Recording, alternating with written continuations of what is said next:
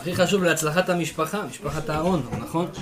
שמארחים אותנו ככה שבוע בשבוע, השם ישלם להם שכרם כפול מן השמיים.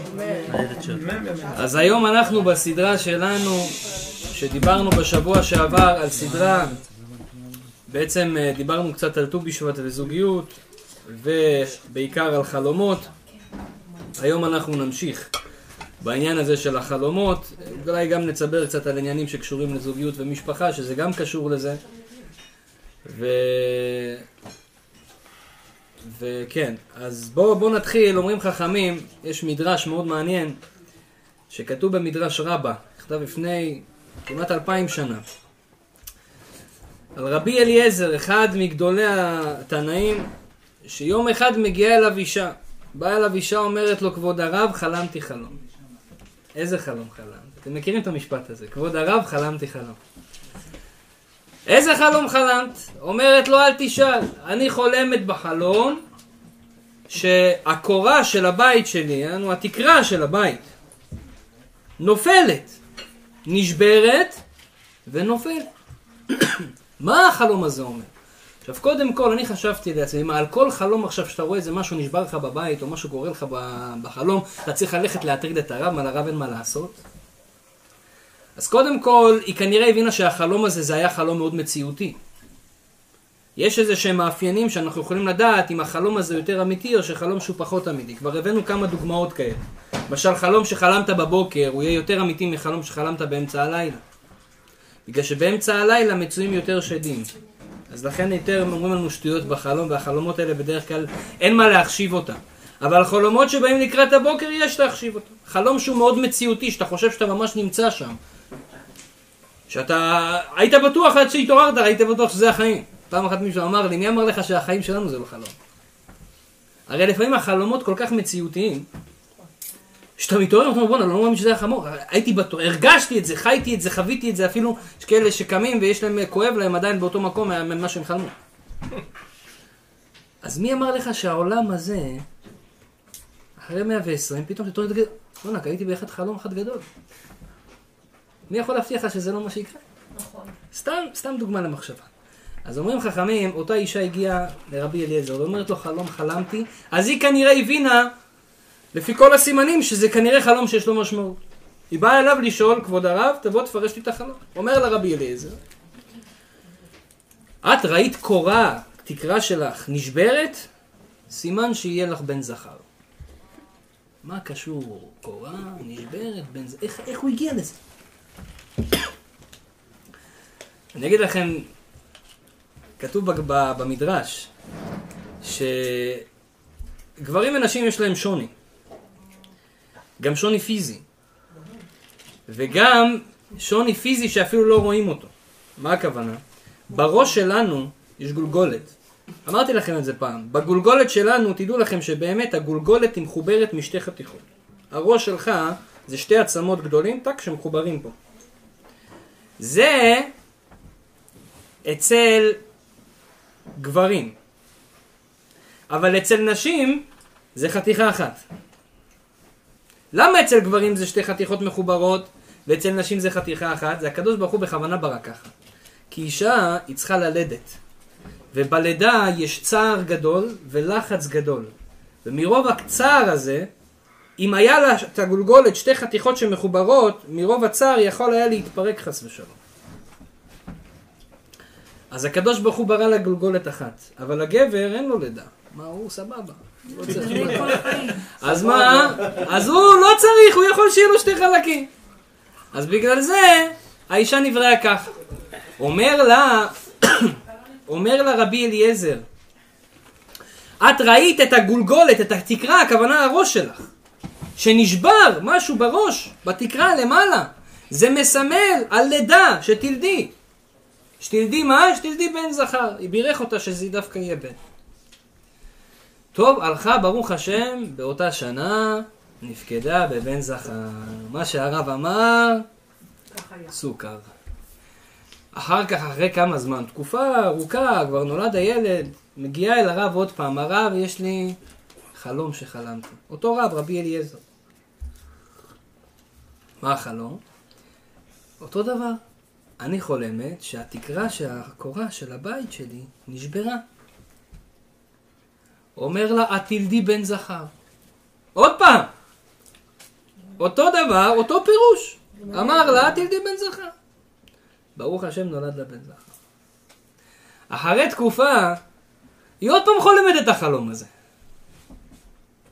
היא באה לרב, אבל מה הפעם? הרב לא נמצא. הוא הלך. הלך איפשהו סידורים. התלמידים. אז היא באה, איפה הרב? הרב לא פה. מה את צריכה? כך וכך הוא היה פותר לי את החלומות וזה. אמרו לה, טוב תגידי לנו, אנחנו התלמידים שלו, גם אנחנו קצת מבינים, למדנו גמרא מסכת ברכות פרק תשיעי, שם כתוב כל העניינים של החלומות. תשאלי.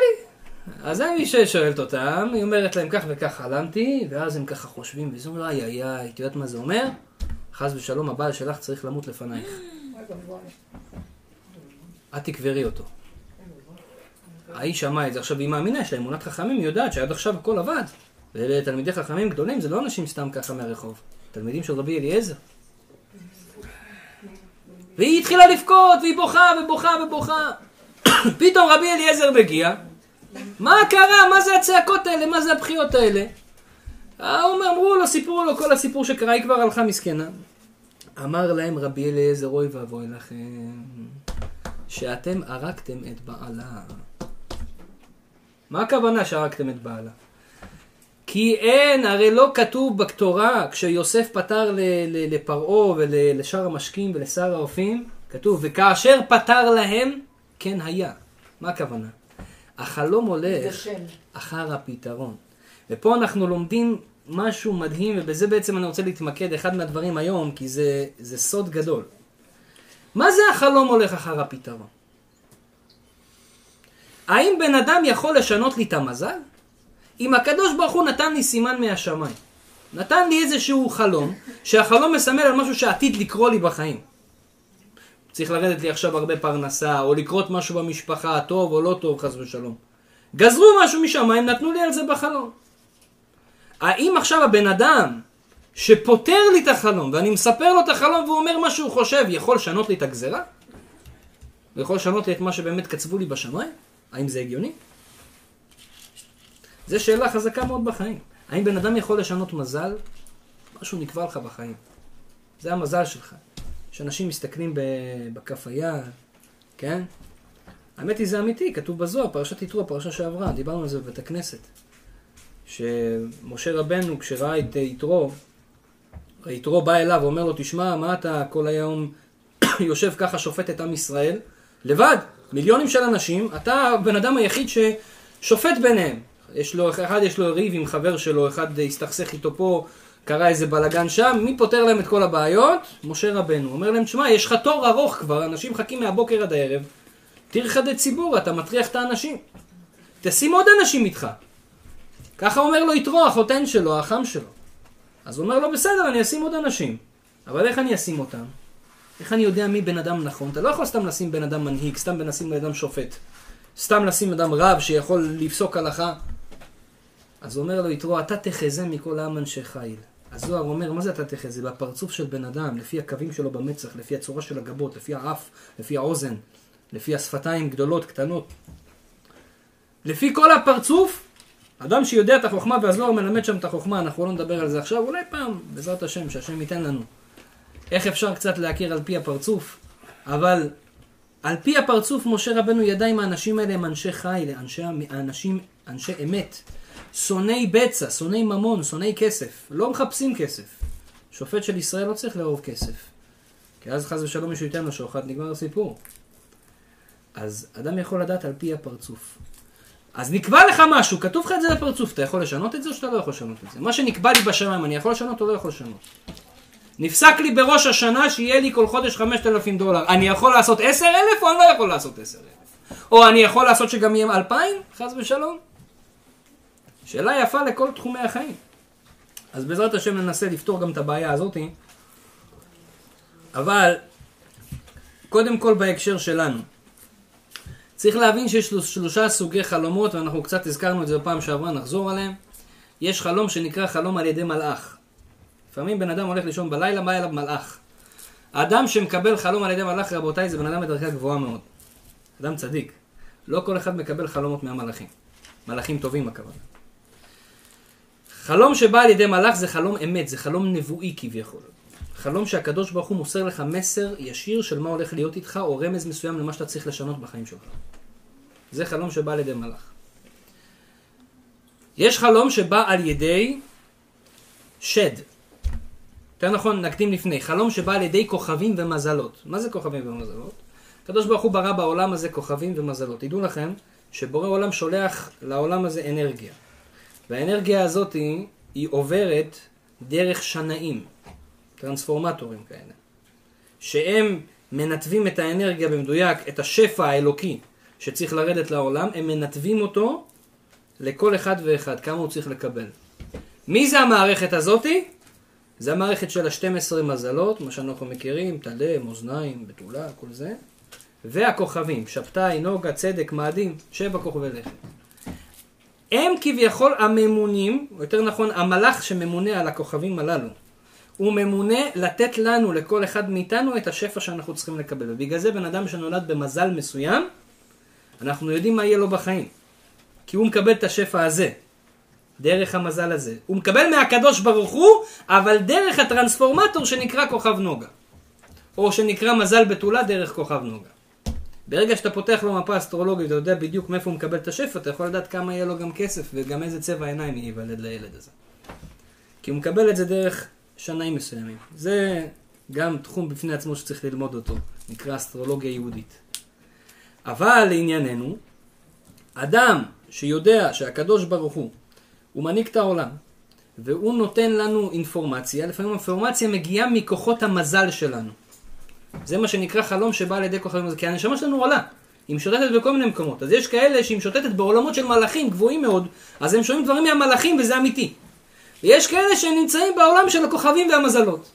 ושם הם גם מקבלים אינפורמציה מסוימת. האינפורמציה הזאת היא אמיתית, אבל בכתוב, בגלל שכתוב שישראל הם מעל המזל, את האינפורמציה הזאת אנחנו יכולים לשנות.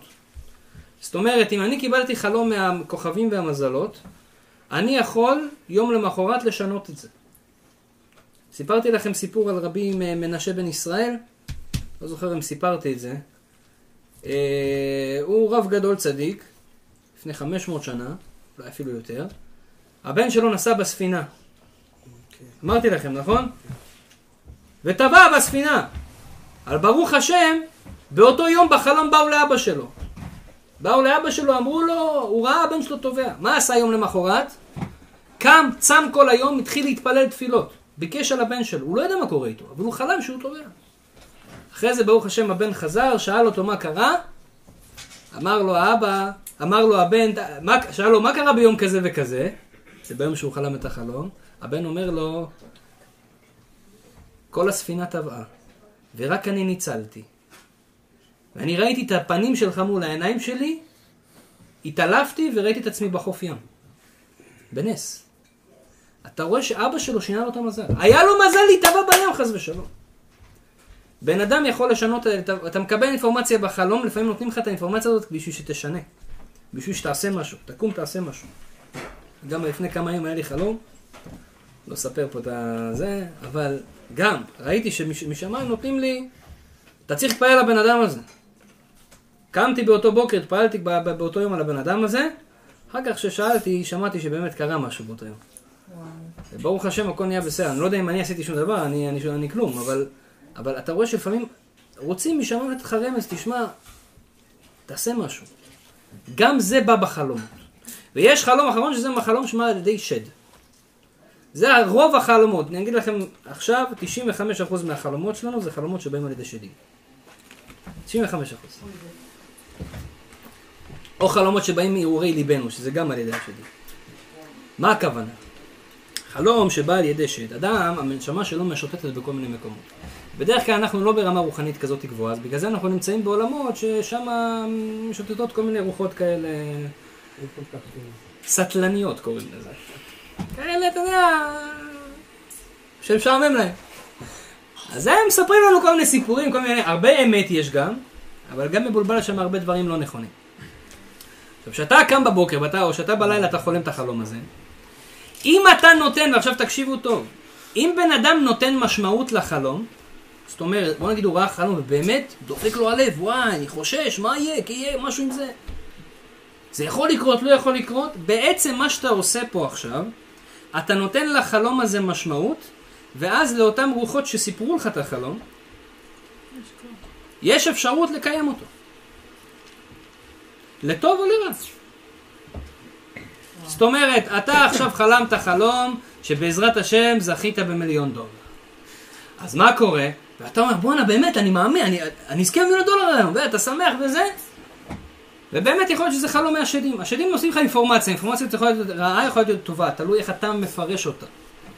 וברגע שאתה לוקח את זה רציני, בעצם אתה נותן פה לאותן רוחות לגיטימציה לקיים את החלום. ובגלל זה אחד מהדברים שמקיימים חלום זה כשבן אדם לוקח את החלום הזה רציני.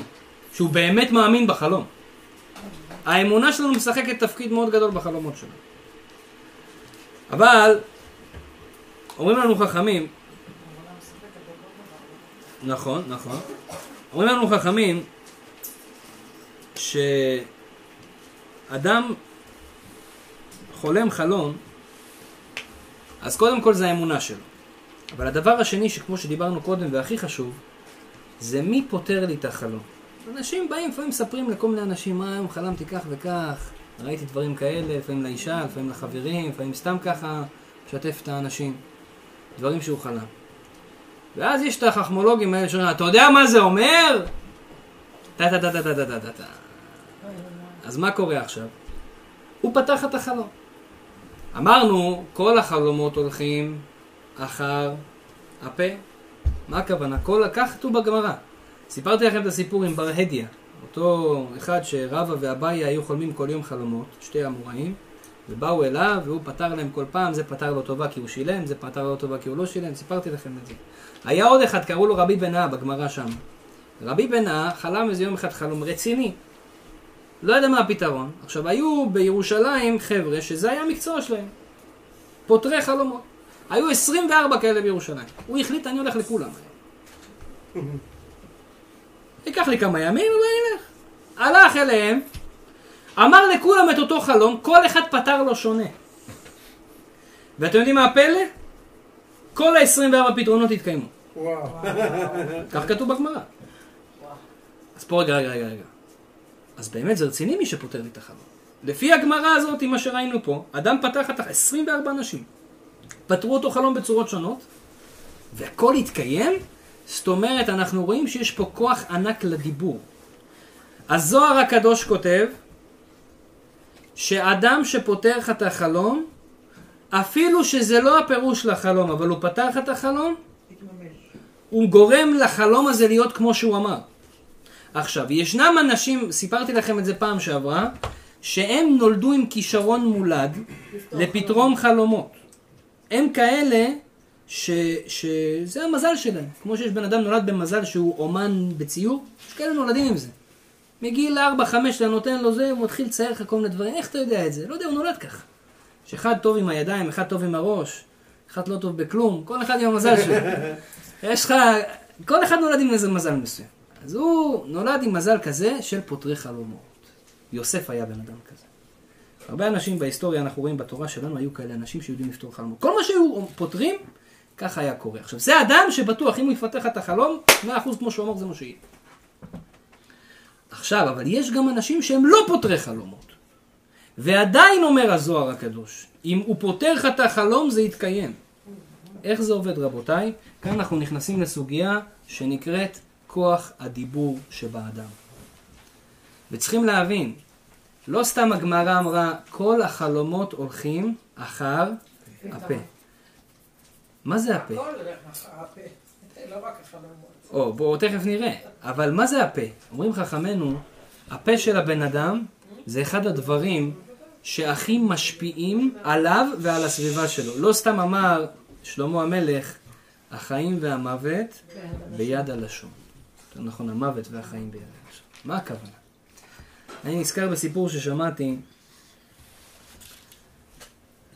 על בית קברות בפתח תקווה. יש איזה בית קברות שהוא די חדש כמדומני בפתח תקווה, קוראים לזה בית קברות סגולה. הבית קברות הזה נפתח, אה? נמצא בתוך העיר. בתוך העיר, נכון?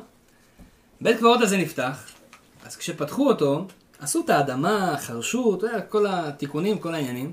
אז כל המועצה, כל האנשים שהיו שותפים לכל הבית קברות הזה, ברוך השם, ביום האחרון שכבר הבית קברות היה מוכן, חרשו אותו כמו שצריך, הבית קברות היה מוכן, אמרו, או, עכשיו אפשר להתחיל לקבור את האנשים. אז איזה מישהו אחד חכמולוג, כזה בצחוק אמר, נו, מי רוצה להיות ראשון? אתם יודעים, לפעמים יש את האנשים הציניים האלה. אז יש עמוד אחד חכמולוג כמוהו, שאמר, אני, אני, אני רוצה. אני אהיה הראשון. אחרי כמה ימים הוא נפטר. סיפור אמיתי. עכשיו, הוא קבור שם, המצבה הראשונה שלו, ובמצבה גם כתוב את הסיפור שלו. שהוא זה שביקש להיקבר ראשון, והוא נקבר ראשון. בקיצור, מת לגור שם. תלכו, תבדקו. אדם ששומע את הדבר הזה, דבר אמיתי לפני כמה שנים. אדם שומע את הדבר הזה, אומר בואנה, וואי, מפחיד. מה זה הפה של הבן אדם? אדם רק באני ראשון. הוא ראשון. אתה רואה שהחיים והמוות, ממש איך שאמרנו, הם ביד הלשון. כמה קרה לנו דברים שפתאום אמרנו איזה משהו והדבר הזה התקיים. לא יודע מה איתכם, אני קראתי את זה המון בחיים. אפילו ממש שנייה אחרי שאמרת את זה. הכוח של הדיבור של היהודי בעיקר, הוא כל כך חזק, שהוא יכול להשפיע על החומר הנמצא והקיים ועל האנשים הקיימים סביבו. בגלל זה אומרים חכמינו, כל החלומות הולכים אחר הפה. ברגע שבן אדם פתר לך משהו, זה הולך אחרי זה, וזה נפתר בצורה כזאת. למה אני אומר לכם את כל זה? באמת אני אביא לכם עוד דוגמה. יעקב אבינו עליו השלום. אבא שלהם, אברהם, יצחק, יעקב. יעקב אבינו. הוא היה 22 שנה אצל לבן הארמי, החם שלו. עשה לו צרות צרורות, החליף את משכורתי עשרת מונים, מאה פעמים החליף לו את המשכורת, היה מרמה אותו ברמות, החליף לו גם את האישה, מה שאתם לא רוצים עשה. לא מאחל לאף אחד חם כזה. הוא היה משהו, בסוף אחרי 22 שנה שהוא היה תקוע לו פה, הוא יצא. יצא מלבן, אבל הוא לא עוזב אותו. הוא רודף אחריו לבן. למה? הוא בא אליו, אחרי כבר כמה זמן שהם יצאו כבר בדרך, פתאום לבן מגיע עם הסוסים שלו, הלו, הלו, יעקב, מה אתה רוצה עכשיו? מה באת אליי? עד שעזבתי אותך. הוא בא אליו, אומר לו, גנבתם לי את העבודה זרה, את הפסלים שלי, היה לו פסלים. גנבתם לי את העבודה זרה. אומר לו, יעקב, אני גנבתי? אני 22 שנה אצלך, מה זה שערה של כבשה לא לקחתי לך. מה אתה גנבתי? מה אתה, אתה, לא מתבייש? אומר לו, אם אני, מישהו מאיתנו גנב, ימות הבן אדם הזה. היה כל כך בטוח בעצמו. אוי. ככה יעקב אמר. איך אנחנו נגנוב? בביטחון. אבל לא ידע יעקב שרחל גנבה אותם. שמה? רחל גנבה אותם. ולמה רחל גנבה אותם? בגלל שהיא לא רצתה שאבא יעבוד עבודה זרה. אמרה לו, וואלכ, אני אחרים לו את כל העבודה הזרה, שילך יחפש אותה. אז איך לא עמדה לה הזכות הזאת? שנייה. אבל למה? כי כשיעקב, מה אמר יעקב? ברגע שיעקב הוציא מילה מהפה, והאמת היא שעם צדיקים זה עוד יותר חזק. כן. אם בן אדם פשוט עוד אומר משהו, כמובן שצריך להיזהר, הדבר יתקיים, אבל לא ברמות של אה, אדם צדיק, שזה עוד יותר, כמו שכתוב, צדיק גוזר, והקדוש ברוך הוא מקיים. אז מה קורה פה בעצם? יעקב אמר ימות אותו בן אדם שגנב, הוא אפילו לא ידע שזה רחל. ומה קרה?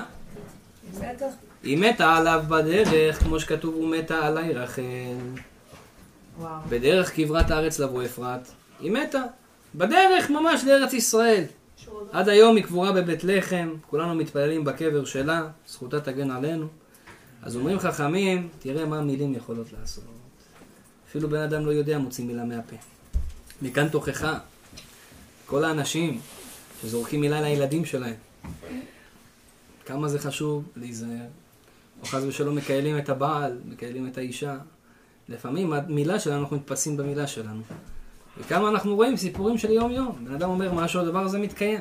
כי החיים הם תלויים בפה. איך הקללה יכולה להתקיים? ולמה? אה? איך הקללה יכולה להתקיים אם אתה מקלל מישהו? כאילו, אתה אומר לו משהו, איזה בן אדם הוא, כאילו... איך שהוא מתנהג כבר. אמרת לו שהוא מכוער, הוא יהיה מכוער. יש ילדים שמגיל קטן יא מכוער, יא מכוער, יא מכוער, הוא נהיה יותר מכוער. לא, אני אגיד לך את האמת. אישה שאומרים לה איזה יפה, איזה יפה, היא תהיה יותר יפה, וזה בעצם מה שרציתי להגיד לכם עכשיו. איך כל זה קשור לזוגיות? איך כל זה קשור לחיי המשפחה שלנו? תראו משהו מדהים. לא רק לזוגיות, לכל החיים. הפה שלנו משפיע על העולם.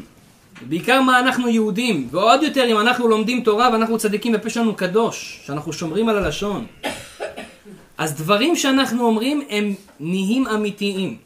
מכאן בן אדם צריך לדעת וללמוד, יש לכולנו חלומות. מה הכוונה חלומות? יש חלומות שאתה חולם בלילה, ויש חלומות שאתה חולם ביום, כשאתה לא יושן. בן אדם יושב, אני רוצה שיהיה לי... חוזה. חוזה בהקיץ. יש אחד רוצה שיהיה לו ספינה, אחד רוצה מטוס, אחד רוצה בית, אחד רוצה אוטו כזה, כל אחד רוצה משהו אחר. אבל כולם רוצים, אתם יודעים מה הם רוצים? כל אחד יש לו את החלום של האישה האולטימטיבית שהוא רוצה. וכל אישה יש לה את החלום של הגבר האולטימטיבי, הנסיך על, ה, על הסוס הלבן. בסוף לבא מחשף עם סוס שחור, אבל היא חלמה על הנסיך על הסוס לא, הלבן. על מטאטא אולי. אה, אתה שואב אבק עכשיו. עכשיו מרסדס. אנחנו מוד- מוד- מודרניים היום, איזה מטאטא כבר זה של פעם. אז אומרים חכמים, מה קורה? אדם חולם חלומות. אני רוצה שיהיה לי אישה כזאת. נכון, אתה רוצה. אבל יש רצוי ויש מצוי. מה שרצוי לא מצוי. אז מה קורה? אני רוצה, אבל אני מסתכל ואני רואה שאני לא מקבלתי את מה שאני רוצה. עכשיו אני אתן לכם מתכון. איך אני מגשים, הרצאה על חלומות, תרתי משמע. איך אני מגשים את החלומות שלי. רק אל תפרסם את זה אחר כך. כל הזכויות שמורות. שיא עם עיגול. איך אנחנו שומרים את החלומות, ש... מגשימים את החלומות שלנו? אני רוצה שאשתי תהיה כזאתי. אני רוצה שבעלי יהיה כזאתי, אין בעיה, אפשר. חבר'ה, אפשר, אפשרי, וגם לא כל כך קשה. להאמין בזה. לא, לא, לא, חכי. הדבר הזה הוא פשוט מאוד, וזה כתוב בספרי רבותינו, וזה בעצם, כבר אמרתי לכם חלק מזה. בעצם כשאתה רוצה שמשהו יקרה, אתה צריך להוציא אותו מהכוח ולפועל. אני אתן לכם דוגמה. הבן איש חי כותב, בן אדם חולם חלום, בוא נגיד חלם חלום טוב, וואלה זכה ב- בלוטו, בסדר? כולם אוהבים את החלום הזה. זכה. אז הוא, ברוך השם, קם בבוקר. עכשיו הוא רוצה שהחלום הזה יתקיים, נכון? הוא אומר הבן איש חי, סגולה, אני אלמד אתכם סגולה, איך החלום הזה, תגבירו את הסיכויים שלו להתקיים. הוא אומר, הבן אדם בנוי משלושה חלקים עיקריים. מוח, לב, כבד. ראשי תיבות, מלך. למה מלך? כי מי מלך? זה מי שקודם כל מפעיל את המוח, אחר כך מרגיש ואחר כך עושה. אבל יש אחד קודם עושה, אחר כך מרגיש, ואז הוא חושב, אה, וואי, מה עשיתי? זה לא מלך, זה כבד, לב, מוח, זה כלום. כלום. אז מלך זה מוח, לב, כבד. במוח יש מחשבה, בלב מכאן יוצא הדיבור. אומרים חכמים שהלב הוא קרוב לדיבור, כי הדיבור יוצא מהלב. והכבד הוא שייך למעשים. כל הדם, כל הסרקולציה הזאת שקשורה למעשים זה בכבד. אז יש מחשבה, דיבור ומעשה, שלוש חלקים עיקריים באדם. בעיקרון אין יותר. כל דבר בחיים שלנו, יש לו את שלושת הממדים האלה. מחשבה, דיבור ומעשה. גם בחיי הזוגיות. חיי זוגיות במחשבה, יש חיי זוגיות בדיבור, יש חיי זוגיות במעשה. בכל דבר בחיים. אותו דבר בן אדם עם עצמו, בן אדם עם הנשמה שלו, לא משנה, לא ניכנס לכל העניינים. אומר הבן איש חי, החלום זה במחשבה. למה החלום מתקיים? אתה יודע למה? כי מי שבא ופתר לך את החלום, הוא הוציא את זה מעולם המחשבה וקיים את זה בעולם הדיבור. הוא הגשים את זה, הוריד את זה למטה. ובגלל זה אדם שפותח לך את החלום זה מתקיים. אבל אומר יש יותר חזק מזה. מעשה ממש. כשאתה חולם חלום, אומר הבן איש חי, תכתוב את החלום עם השעה, עם התאריך, עם היום, וזה סגולה שהחלום הזה יתקיים. למה? כי בעצם מה קרה? עכשיו הורדת את החלום מדרגה של מחשבה לדרגה של מעשה, כתבת אותו, הוא קיים, הורדת אותו לפועל. וברגע הזה זה בעצם נותן כוח לחלום באמת להתגשם ולהתקיים. מכאן אני מלמד אתכם דבר גדול מאוד, שמלמדים אותנו חכמינו, חכמי ישראל. אדם שרוצה להוריד, יש לו חלומות, הוא חולם, אני רוצה אישה כזאת, אני רוצה בעל כזה. אין בעיה, זה הכל עכשיו במחשבה בינתיים, אתה צריך להוריד את זה לדיבור קודם. מה הכוונה? אתה רוצה אישה זריזה נגיד. הוא אשתו עצלנית כזאת, כל יום שוכב במיטה, לא עושה. הוא רוצה, וואלה, תקומי קצת, תעשי דברים. כן, סתם אני נותן דוגמה. אז מה? הוא עכשיו, מה יעשה? הוא יתחיל לומר לה בדיבור שהיא כזאת. אפילו היא לא כזאת. אין דבר כזה שלא ימצא איזה מצב שהיא כן תהיה איזה זריזה קצת. היא צחצחה שיניים מהר. תגיד לה, וואי, איזה מהר את מצחצחת שיניים. כן, לא משנה, משהו היא עשתה מהר, אתה, אתה תופס אותה באיזה קטע שהיא עשתה משהו מהיר, משהו שהוא כן טוב, ישר תוציא את זה לדיבור. תחמיא לה על זה. ברגע שהוצאת את זה, אותו דבר אישה על גבר, אישה רוצה שבעלה יהיה רגוע יותר. הוא כעסן כל היום עצבני על כולם, שובר טלפונים וזה. אני רוצה שיהיה רגוע. איך אנחנו עושים את זה? תופסים מצבים קטנים שהוא כן היה רגוע, אומרים וואלה, היום שבישרתי לך את הבשורה הזאת, אני מאוד התפלאתי איך אתה בצורה כל כך יפה הגבת על זה. אני ממש ממש... מה קרה עכשיו? ברגע שהיא החמיאה לו על זה, היא הוציאה את זה לפועל. עכשיו, יש פה, זה עובד בשתי מישורים. זה משהו מדהים, זה כלל עצום. זה עובד בשתי מישורים. מישור ראשון, הוא קלט, בואנה, אני בן אדם רגוע, אה? לא ידעתי שאני רגוע. אז מהיום כתוב לי במצח רגוע. אז הוא רוצה לשמור על, ה... על הטייטל הזה. על התואר הזה, אז הוא, לא, הוא ינסה לא לקלקל אותו. וכמה שיותר תתני לו את הטייטל, אתה רגוע, הוא ינסה לשמור על זה, שלא להרוס את הרגוע, כאילו שאני לא אהיה פתאום כעסם. זה, דבר ראשון, מבחינה פסיכולוגית זה עובד ככה. דבר שני, מבחינה רוחנית, ברגע שאתה אומר לה, או את אומרת לו, איזה בן אדם טוב אתה, איזה בן אדם רגוע אתה, איזה בן אדם מפנק אתה. הוא לא מפנק בכלל, אבל תגיד לו שהוא מפנק, הוא יגיד, בואנה, אמרו עליי שאני מפנק, אז אני צריך להראות שאני באמת מפנק. הוא יעשה את זה, וגם מבחינה רוחנית הנשמה שלו, היא תתחיל להשתנות כי הוצאת את זה בדיבור. אותו דבר לגבי ילדים, אמרנו את זה פעם, דיברנו על זה בשיעורים קודמים. אדם שרוצה שהבן שלו יהיה טוב בלימודים, תמיד יגיד לו שהוא טוב בלימודים. איזה מתמטיקאי אתה, מה זה, איינשטיין, מסכן לידך. ככה, יגיד לו את הדברים הללו, והילד באמת יהיה כזה, הוא יהיה כזה. בגלל זה תואר פעמים, אתה קורא לבן אדם איזה צדיק. יש אישה רוצה שבעלה יהיה צדיק. או בעל רוצה שאשתו תהיה צדיקה. איך אני מחזיר אותם בתשובה, הרב? איך אני עושה את זה? תפוס את הרגעים שהוא באמת צדיק, ותודיע לו על זה. אפילו כמה פעמים. תזכיר ותגיד שהבן אדם צדיק, הוצאת את זה בדיבור. ואני אגיד לכם יותר מזה, תיקחו את זה כמו הבן איש חי, לא רק בדיבור, גם במעשה. מה הכוונה במעשה? היום לצערנו הרב כבר שכחנו מזה, אבל פעם פעם לפני הרבה הרבה הרבה שנים, סבתא וסבא שלי, הם היו גרים מאוד רחוק ולא היה דואר, אז הם היו שולחים יונים. והיה רושם לה מכתב, שולח לה יונה, היא קוראת את המכתב, וזולגות לה דמעות. ואז היא רושמת לו גם מכתב, ככה טובלת בדיו. ואני מכיר את זה כי אני כותב ספרים וזה עם המזוזות. אבל ככה כותבים מכתבים ושולחים. היום אנחנו כבר לא כותבים מכתבים. זה לא טוב. אדם, איש ואישה, אישה גם לבעלה, צריכים לכתוב מכתבים אחד לשני, גם אחרי הנישואים. וזה טעות שלא עושים את זה. טקסטים אפשר? טקסט זה טקסט, כבודו במקומו מונח. אבל לפעמים, לא אמרתי שטקסט זה לא טקסט מצוין, אבל לפעמים צריך גם את ה-old school, של פעם. למה הקדוש ברוך הוא אומר, אנא נפשי כתבית יהבית. זה בעצם ראשי תיבות של המילה אנוכי. עשרת הדיברות קראנו שבוע שעבר. אנוכי השם אלוקיך אשר הוצאתיך מארץ מצרים. מה זה אנוכי? א', אנא, נ', נפשי, כ', כתבית, י', יהבית. מה זה? אנא, אני, זה בארמית. נפשי, כביכול את הנשמה שלי. כתבית, כתבתי, יהבית ונתתי. כן. השם אומר, אני כביכול נתתי את הנשמה שלי בתורה והבאתי לכם את זה. כן. מי שלומד תורה יש בו אלוקות. מה זה אומר לנו? כשאדם כותב, הנשמה שלו נכנסת בפנים. חלקים מהנשמה שלך נכנסים בתוך הכתיבה.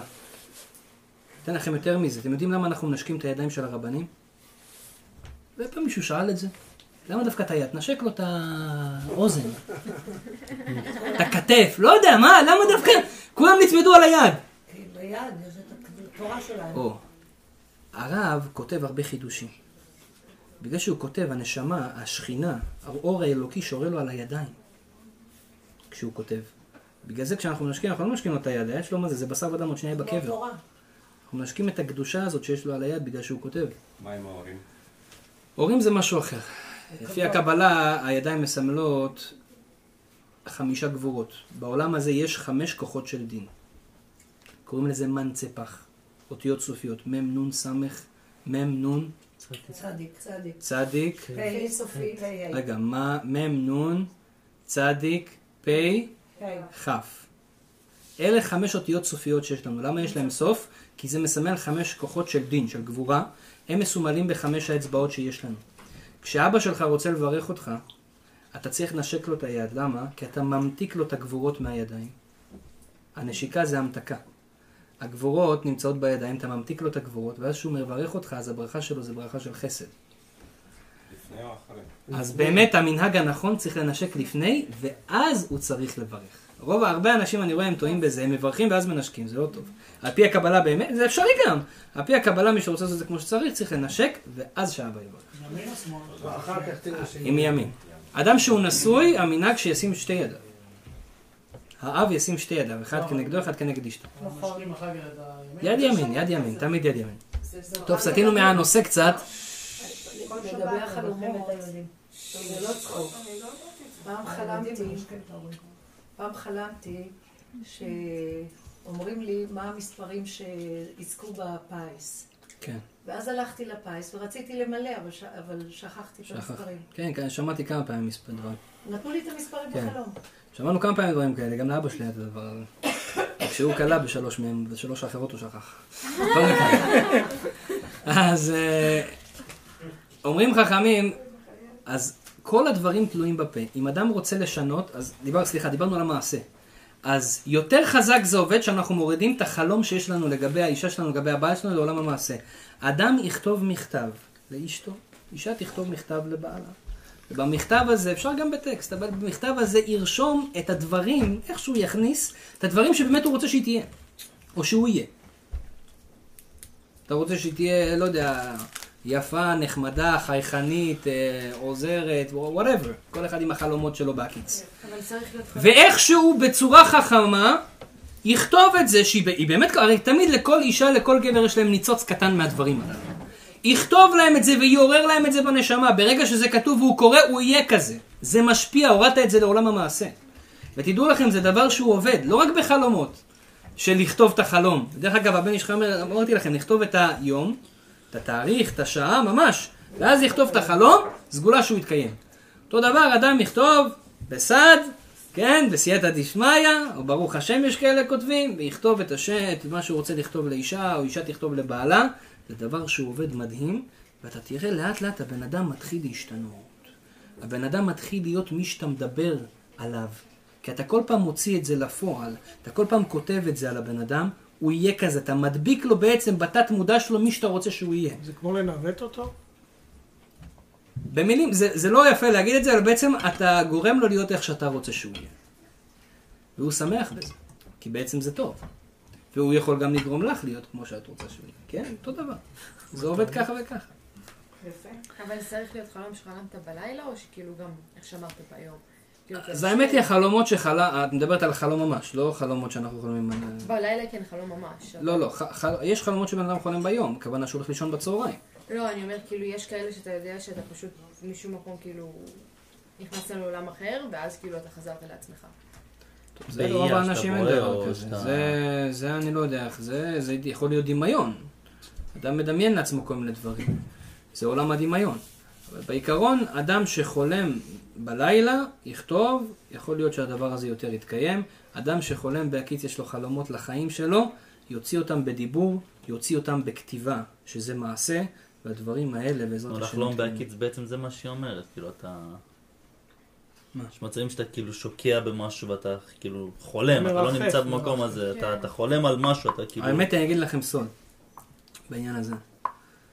זה לא. הבן איש חי כותב, הוא מביא את זה בשם רש"י, שלפעמים בן אדם יושב כזה ככה עם עצמו והוא מתחיל לחלום כזה. כשיהיה לי 500 מיליון דולר, אני אקנה, אני קודם כל נבנה בית הכנסת. כאילו. כולם לארג'ים. בוכרי. כשזה מגיע, כשיש הרבה כסף, אז בוא, קודם כל זה בית הכנסת. אבל כשאין כסף, באים לדבר איתו, בוא תתרום לבית הכנסת, לא, לא, לא, לא, אני עכשיו... אה, זה. שאדרבה, השם מחפש אותך דווקא כשאין לך. זה הניסיון. אבל, אדם חושב עכשיו שיהיה לי חמש... עכשיו עכשיו אם אני אזכה בלוטו מקס, כמה זה היום? אם יזכה... אתם בודקים? כמה זה היום לוטו מקס?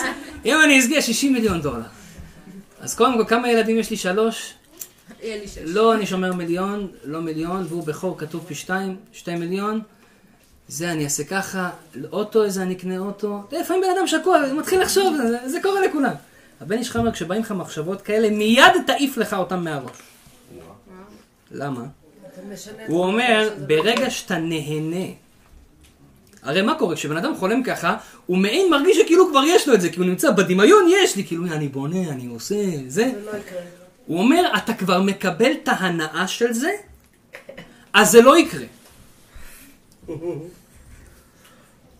מה הכוונה? אני קראתי את זה, אני פחדתי. הוא אומר, אם אתה רוצה, אתה מגביר את הסיכויים שזה יקרה, כשאתה פשוט משליך את המחשבה הזאת ואתה אומר, ריבונו של עולם, אתה תגיד מה שאתה אומר, אני צריך. לא חולם, לא חולם בהקיץ, זה ביטול של זמן עכשיו. תעיפו את המחשבות האלה. אבל יש בן אדם, מחשבות, שאיפות שבן אדם באמת רוצה. אני שואף להגיע לרמה כזאתי. זה לא לא לשאוף, לשאוף זה מצוין. אני אומר פשוט לא להיכנס עכשיו רבע שעה, להתחיל לחשוב מה אני אעשה ככה, מה אני אעשה ככה, מה אני אעשה ככה. זה הכוונה. לבוא ולחשוב עם עצמך, אני רוצה להיות uh, פרופסור, אני רוצה להיות רב גדול, אני רוצה שהבעלי יהיה כזה, אני רוצה שבעלי יהיה כזה וכזה, אני רוצה ש... זה מותר לחשוב, זה השאיפה שלך. אדרבה, ברגע שאתה חושב את זה, תוציא את זה עכשיו בדיבור. בגלל זה בן אדם, כתוב, וזהו השיר, השמח בחלקו, למה? כי אתה יודע מה שמח בחלקו תמיד אומר, אני יש לי.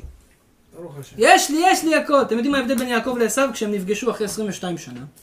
בא יעקב, בא עשו, אומר ליעקב, בוא אני אביא לך מתנות, אני אביא לך כבשים, אני אביא לך פרות, אה, פעם זה היה הכל פרות וכבשים ודברים כאלה, זהב וזה. אז הוא אומר לו, לא, לא, לא, תודה רבה.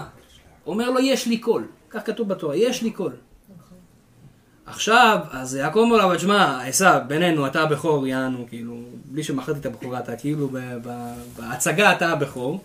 אז, אז אה, בוא אני אביא לך קצת, תן לפרגן לך. יש מצווה, כבד את אביך ואת אמך, כתוב, למה כתוב את? הקדוש ברוך הוא יכול לכתוב, כבד אביך ואמך. למה להוסיף כבד את אביך ואת אמך? לא צריך את השתי את האלה, תעיף אותם, כבד אביך ואמך, נגמר סיפור. אומר, שתי האתים האלה באים לרבות. כבד את אביך לרבות אח בכור שצריך לכבד אותו כמו אבא. גם אחות בכורה.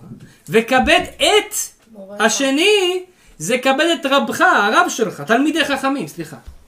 לרבות תלמידי חכמים. שתי האתים האלה להגיד לך שאתה צריך לכבד את תלמידי חכמים כמו שאתה רואה את אבא שלך. וגם את אחיך בכור. אז אומר לו יעקב, בוא, אתה אח שלי הבכור, אני רוצה לכבד אותך. תן, קצת פרגן לך, קצת אוכל, כסף וזה. אומר לו עשו, לא, לא, לא, תודה. יש לי רב. הרבה. תסתכלו רגע, רגע, רגע, מה קורה פה. הוא אומר, יש לי רב." קול. הוא אומר, יש לי רב. מה ההבדל? אדם אומר, יש לי הכל, אני לא צריך יותר. אני כיף לי במה שיש לי. וזה שאומר, יש לי רב, יש לי הרבה. תמיד יש מקום לעוד. יש הרבה. אין מספיק. יש הרבה, אין מספיק. זאת אומרת, עדיין עשו היה תאווה. היה לו עוד רצון. שהוא לא קיבל מיעקב זה סיפור אחר. אבל היה לו עוד רצון לעוד. אדם שהוא חי חיים שיש לי קול, בחינה של יעקב, יש לו, הוא מרגיש שיש לו הכל, הוא יהיה עשיר. אתם יודעים למה? כי תמיד הוא אומר, יש לי, יש לי, יש לי, יש לי, יהיה לו. אבל אדם שתמיד אומר, אין לי, אין לי, אין לי, אין לי, לא יהיה לו. זה פשוט כי אתה מוציא את זה מהפו, מהכוח אל הפועל, בדיבור, במעשה. וזה קורה. וככה העולם שלנו בנוי. ולכן אנחנו רוצים לשנות את הבני זוג שלנו, תתחילו לדבר על הדברים שאתם רוצים לשנות אותם. תעשו רשימה בבית כמו שאתם עושים רשימה לקניות, אני רוצה שהוא יהיה ככה וככה וככה, ותתחיל להגיד לה את זה כל יום. את כזאת, את כזאת, אתה כזה, אתה כזה, אתה כזה. כמובן בצורה חכמה ונחמדה וטובה ונעימה. וככה הוא ישתנה ויהיה דבר הזה. באמת כל העניינים האלה שקשורים לזוגיות, זה בעיה גדולה מאוד בחיים שלנו, כי אנחנו, לצערנו הרב, דור קשה מאוד. אתן לכם, לכם דוגמה, אני מהתפקיד שלי, אני רואה הרבה הרבה הרבה הרבה בעיות שקורים בד- בדור שלנו, ובעיקר עם הצעירים, שלא יכולים להסתדר אחד. איבדו את זה כבר. אין להם את זה. והסיבה שלא משקיעים. לא לומדים. כל הדברים שאני אומר לכם היום, זה דברים שאתם יודעים. עניינים שקשורים לזוגיות, בדרך כלל אנשים יודעים את זה. נכון שזה בא בצורה מפולפלת, יפה כזאת, עם כל מיני סיפורים ודברים נחמדים, אבל את התכלס של הדבר, אנחנו יודעים את זה בתוך תוכנו. למה אנחנו ממשיכים לספר בזה? כדי לחזק. עוד טיפה ועוד טיפה ועוד טיפה, זה מחזק לעשות. כי זה העיקר בסופו של דבר. ובגלל שהדור שלנו הוא דור שהוא לוקה, הוא חולה במחלה הזאת של זוגיות לא נכונה. כן, פעם שמעתי שתי אנשים מתווכחים. הוא עושה לו, תתחיל לדבר בזה, בקיצור הוא רוצה ללכת, אז הוא אומר לו, אחי, טוב, יאללה, שיהיה לאשתך חיים ארוכים. הוא אומר, סליחה, שיהיה לאשתך חיים ארוכים.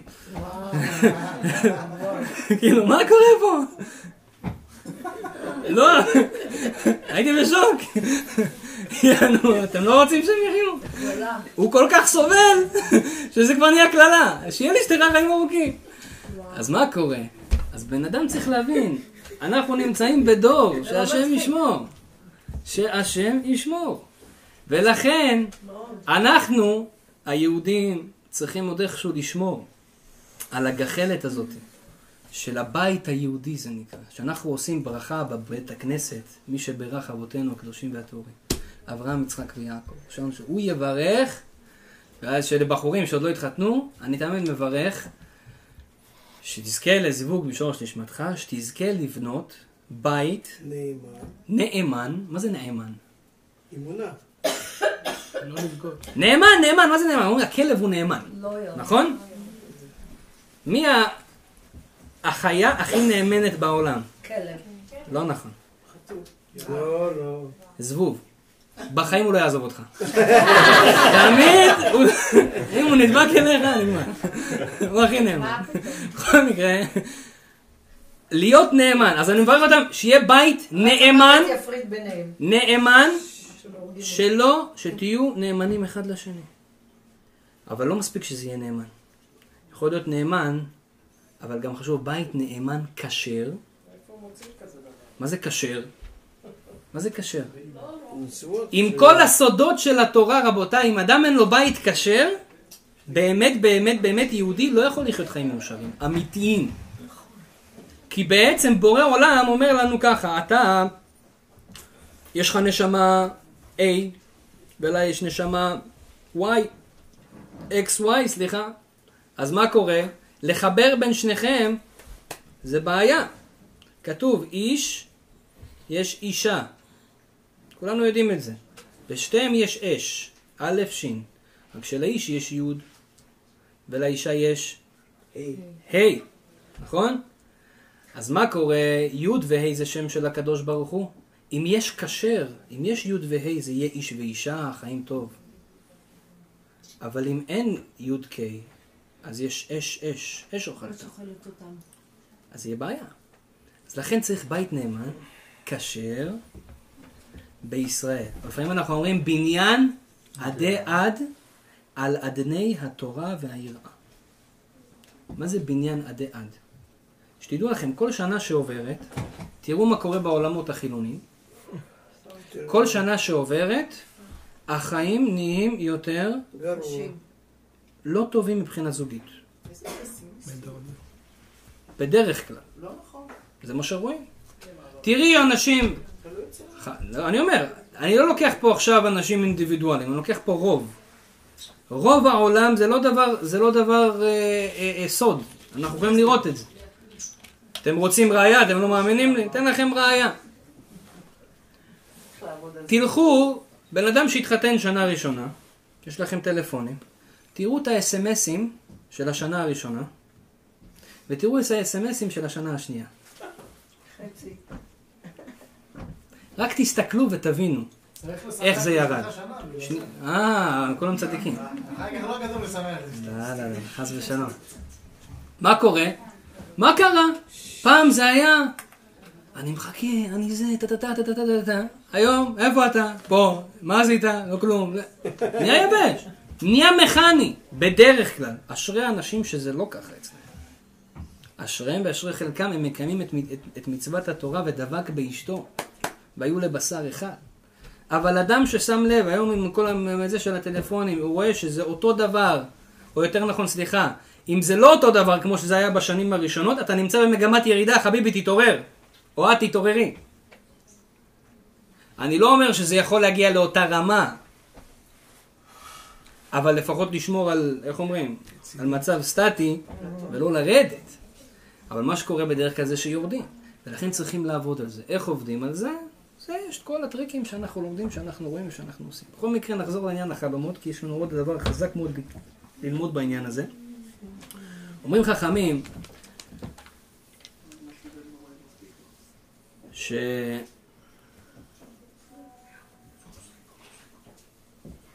שיש דבר, לא אמרנו לגבי, אמרנו לגבי הדיבור, אבל יש דבר שנקרא גם תפילה. זה דבר שמשל, מה שאמרתי לכם לגבי הדיבור זה גם אדם שהוא לא יהודי יכול לנסות. אה, זה אדם שהוא איננו יהודי ששמע את השיעור הזה היום, להגיד וואי אני רוצה לשנות את אשתי, ואני אתחיל להגיד לה כל מיני מילים, כל מיני עניינים, דברים שאני שואף שהיא תהיה, והיא תהיה כזאתי, גם אצלו זה יצליח. אבל המגמה שנקראת תפילה, זה כבר משהו קצת מעבר. כתוב שכל איש ואישה צריכים להתפלל אחד על השני. כתוב, ויעתר יצחק לנוכח אשתו כי הכרה היא. מה הכוונה? יצחק ראה שאשתו עקרה, לא יכולה ללדת. מה יעשה? ויעתר יצחק, עמד בפינה של הבית, ולא זז משם. כל יום, פקל, יום ביומו. היה מתפלל על אשתו, ריבונו של עולם, תן לה ככה, תן לה ככה. ואתם חושבים שהוא הפסיק? אתם יודעים, אישה, רבקה, איזה צער הריון היה לה? היה לה תאומים. כל פעם שהיא עוברת ברחוב, בבתי כנסיות, מקומות של קדושה, היא מקבלת בעיטות, אבל מה זה בעיטות? צעקות! רוצה לצאת, אתם יודעים מה זה רוצה לצאת? זה צירי לידה.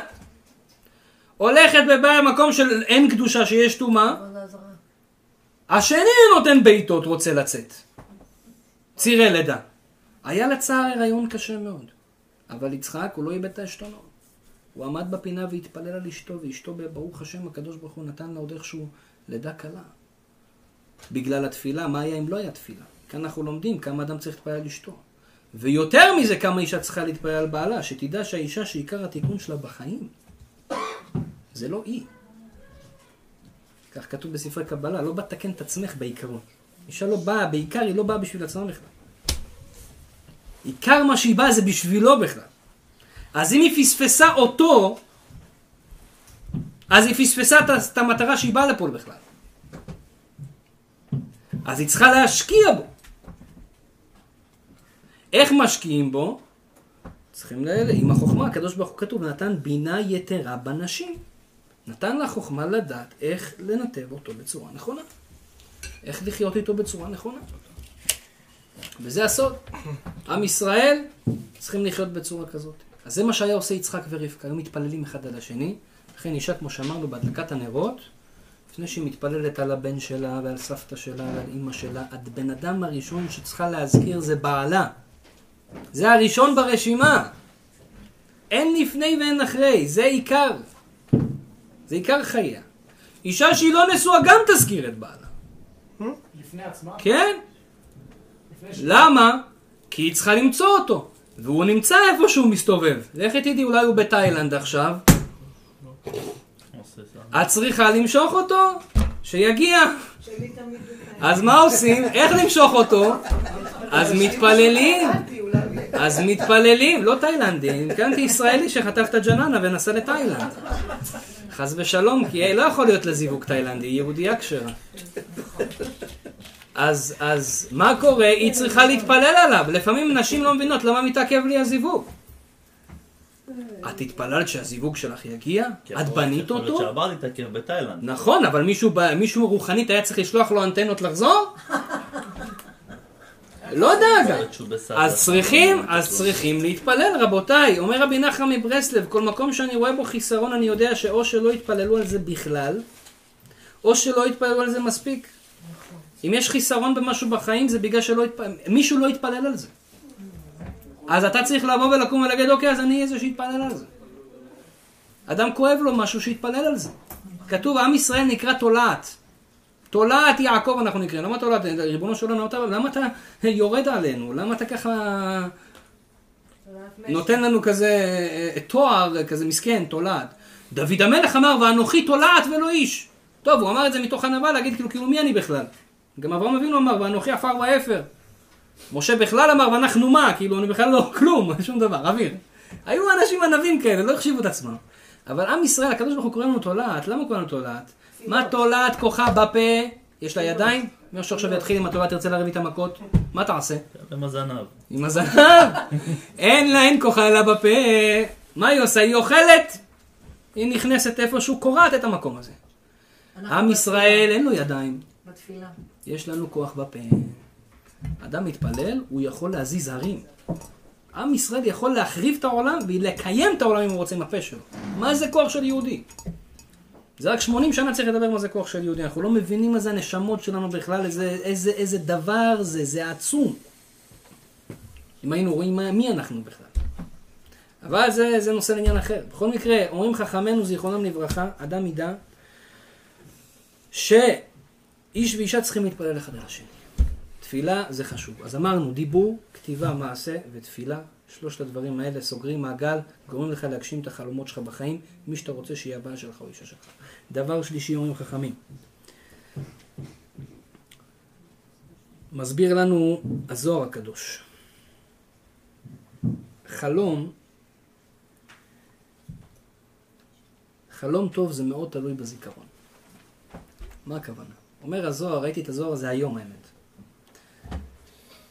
עושה בזוהר אה, פרשת מקץ, דף קצ"ט עמוד ב', כתוב שמה שמשה, שיוסף הצדיק חלם חלומות כשהוא היה ילד.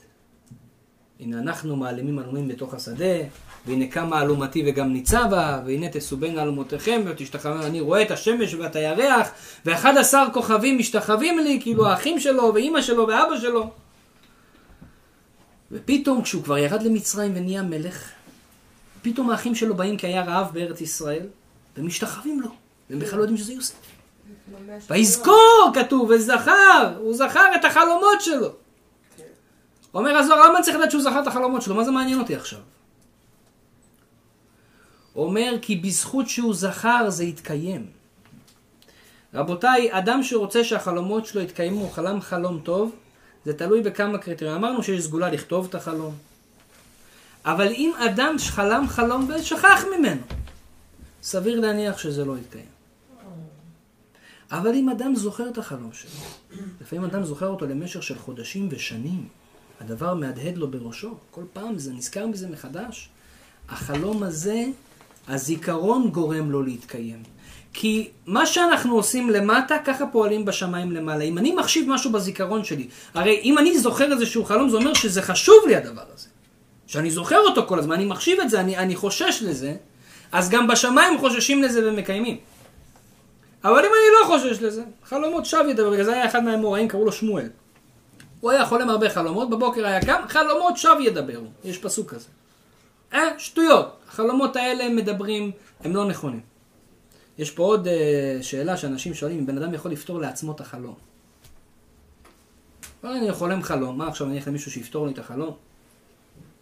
כתוב בהלכה, אתה חולם חלום, הזוהר אומר שצריך שמישהו יפתור לך אותו, יפתור לך אותו טוב.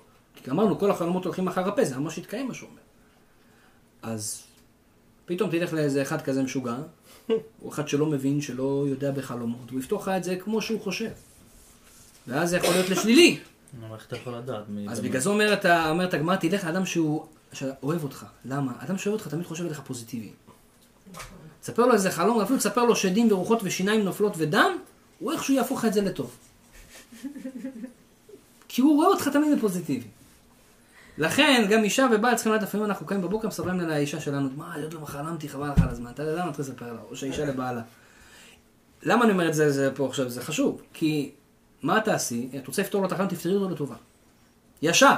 סיפר לך, היא סיפרה לך, תפתור לה אותו לטובה. עכשיו מה, תדעו לכם פה זה כלל. אם הבן אדם שפתר לי אותו, הוא פתר לי את זה ככה לא, לא מקצועי, כאילו, זה לא בכלל מתאים מה שאתה אמרת ומה שאני חלמתי.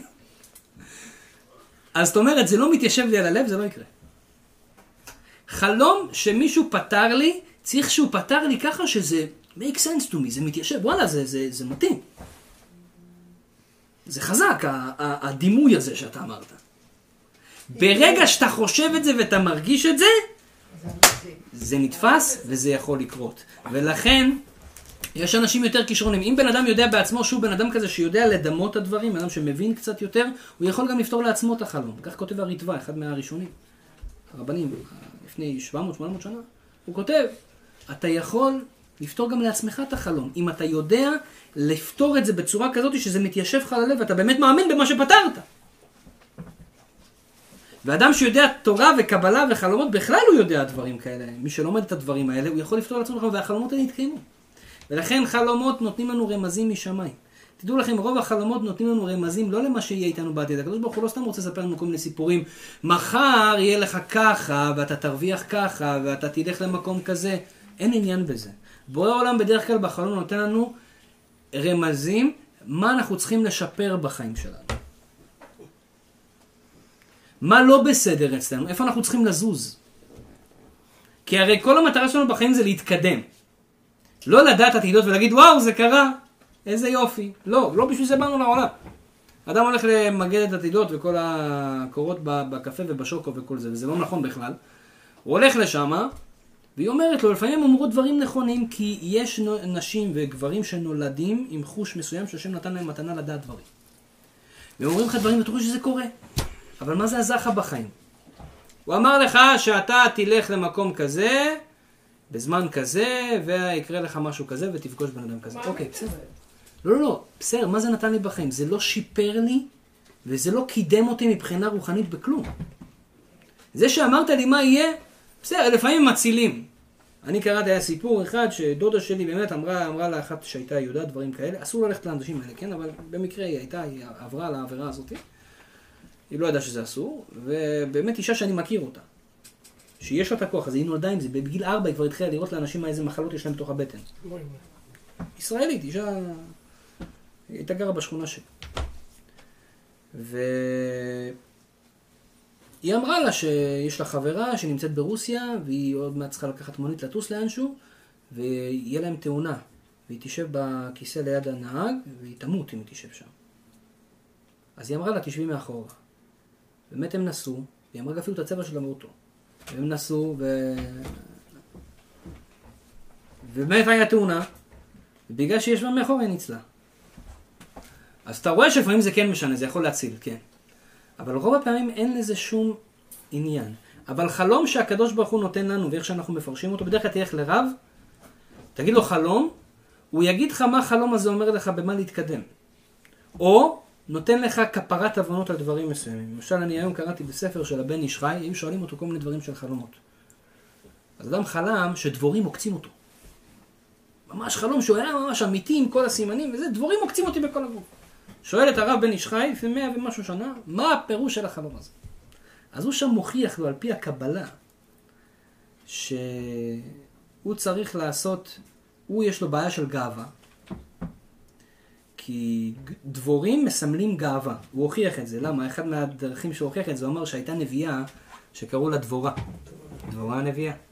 והיא, בכל הסיפור שלה, היא הייתה קצת, סליחה מכבודה, קצת גאוותנית. כאילו בעלה היה כזה, כאילו זה, והיא הייתה כאילו, הייתה, שופטת. הייתה שופטת, הייתה אישה משכמה ומעלה, משהו מדהים, אי אפשר לתאר בכלל. אבל זה היה קצת מרמים את האף לפעמים. היה לה את הבעיה של גאווה. דבורה מסומל בגאווה. לא רק זה, הוא אומר שעל פי הקבלה, האדם שיש לו גאווה, אם חס ושלום לא תיקן את הגאווה או לא עשה על זה תשובה, ממש גאווה ברמות רציניות, חס ושלום יכול להגיע שיתגלגל בדבורה. איך כותב האריה? שיתגלגל בדבורה. אז אומר דבורים וגאווה, יש להם, יש להם, יש להם קשר, יש להם קשר מאוד מאוד אה, אה, הדוק אחד עם השני. אז הוא אומר, באו לרמז מך משמיים, עקצו אותך הרבה דבורים להגיד לך, שאתה צריך לתקן את הגאווה שלך. ואז הוא נתן לו איזה דרך איך לתקן את הגאווה, מה לעשות וכולי. פה אתה רואה בן אדם באמת תיקן את עצמו, בחלום רמזו לו משהו, הוא לא ידע מה הדבר שרמזו לו, הלך לרב, הרב פירש לו במדויק, תיקן את זה, ברוך השם נרגע. בן איש חי, לא פחות ולא יותר. כן. יש לנו כאלה היום? כמוהו ממש לא. כן. אבל יש, יש. בורא עולם, איך אומרים, הוא לא עזב את עם ישראל, בכל דור ודור יש 36 צדיקים שמחזיקים את העולם. וצריכים לדעת, אבל הם נסתרים. נכון. אדם צריך, האמת היא דרך אגב, כשאני הייתי בישיבה, אחת התפילות שאני הכי, אמרו לי, והכי התפללתי עליהם הכי הרבה, וזה הכי חשוב לכל בן אדם להתפלל, לך? שהשם ייתן לי מורי דרך נכונים. שמה? מורים נכונים. מורי דרך נכונים. אנחנו צריכים מורי דרך. לפעמים אתה אומר, אנחנו בדור כזה, תדעו לכם, כתוב בדורו של משיח, לא יהיו מנהיגים. אתה פתאום תגיד, בוא נצא, אני לא יודע מי, מי, מי המנהיג שלי, מי, פעם, אתה תראה אנשים גדולים, סיפורים של פעם כזה, היית הולך אל אומרך במצח, טה טה טה טה טה טה טה, נגמר לך סיפור. היום פתאום אתה, אתה, אתה לא יודע, אין לך מנהיגים, מה? הוא אומר, בדורו של משיח יהיה כזה, אבל מי שידרוש, מה זה ידרוש? בן אדם שבאמת יתפלל, ריבונו של עולם, תן לי דרך נכונה. מחפש. בתפילות שלך תכניס את זה, זה הכי חשוב. תן לי מורה דרך נכונים. יש צדיקים מסתרים, יש אנשים פשוטים הולכים עם קסקט, אתה בכלל לא מזהה אנשים בקיאים בכל התורה, בכל הקבלה. אתה לא מזהה אותם, אנשים כאלה. השם יגלה לך אותם, והשם גילה לי. אני הייתי ממש, הייתי גר במונסי שם, בניו יורק. התפללתי על זה הרבה, פתאום אני פגשתי איזה אחד כזה. צדיק, נסתר, ממש. אדם גאון ופשוט, פשוט, פשוט, מה זה זה? בחיים שלי לא ראיתי אותו לא מחייך. כל החיים שלו מחייך. זה משהו מדהים. ופתאום, איך הוא פתאום בא? והדרך שהוא יודע לדבר, והדברים שהוא יודע להגיד ולהדגיש, אז אתה רואה שאתה יכול למצוא את זה, וכולם חושבים שהוא סתם איזה בן אדם פשוט כזה, כאילו. ואתה רואה איזה, איזה גדולה. היה איזה אחד עכשיו בארץ ישראל, קוראים לו החלבן. פתאום גילו שהוא מקובל גדול. מה הוא היה? הוא היה חלבן, היה חולף פרות, זה היה העבודה שלו. ועכשיו הוא נהיה הרב המקובל, פתאום ראו שהוא בקיא בכל כתבי הארי, יודע את כל הזוהר בעל פה. היה אדם פשוט, הרבה פעמים מסתירים את עצמם הצדיקים שלנו. בכל מקרה, לענייננו, אז אומרים, אומרים לנו רבותינו זיכרונם לברכה, ש, שכן, אדם שזוכר את החלומות שלו ונותן להם משמעות, החלומות שלו אכן יתקיימו. אדם שכמו שאמרנו, מאמין בפתרון שפתרו לו, מישהו פתר לי את החלום, אמר לי פתרון מסוים, אני מאמין בפתרון הזה, הוא מתיישב ללב, make sense to me, זה אומר שהדבר הזה יתקיים, יכול להיות מאוד שהדבר הזה יתקיים.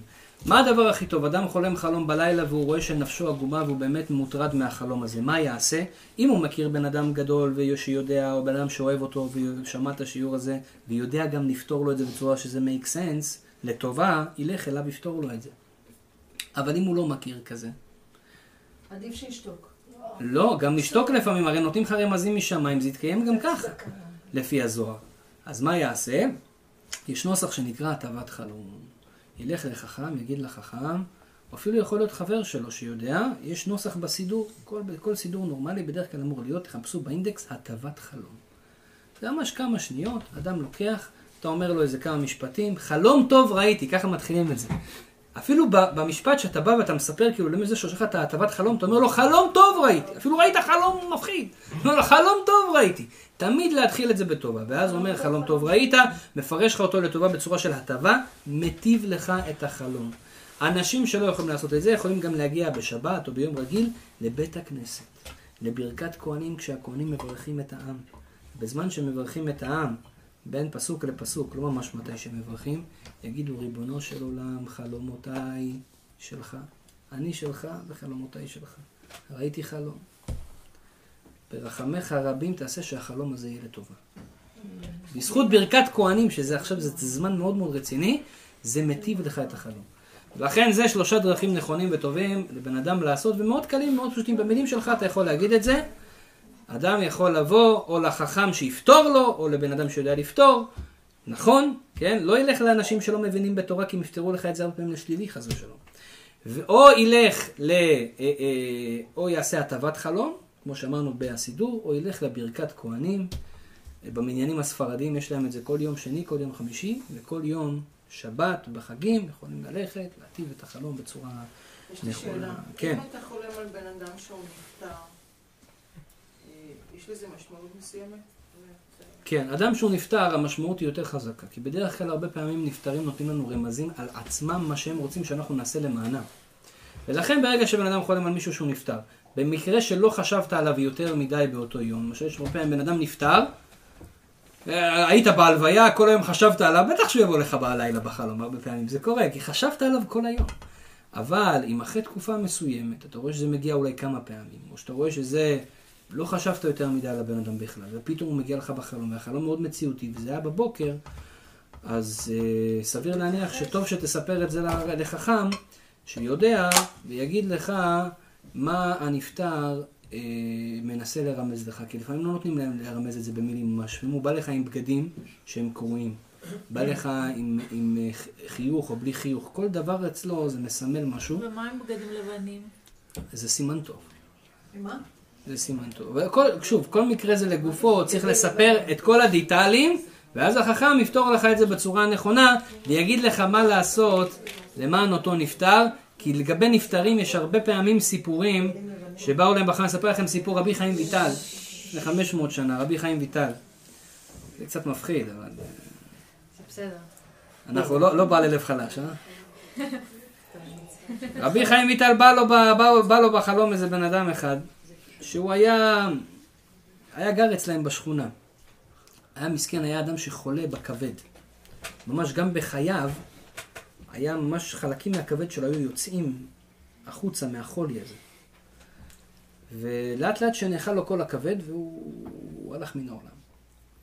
ואותו בן אדם בא לו בחלום, והוא רואה אותו, שהכבד שלו, עוד פעם, הוא רואה אותו כאילו יושב איתם ביחד, ומוציא כביכול חלקים מהכבד שלו, יש שם תולעים, סליחה שאני, כן, אבל ככה זה, ככה הוא ראה בחלום.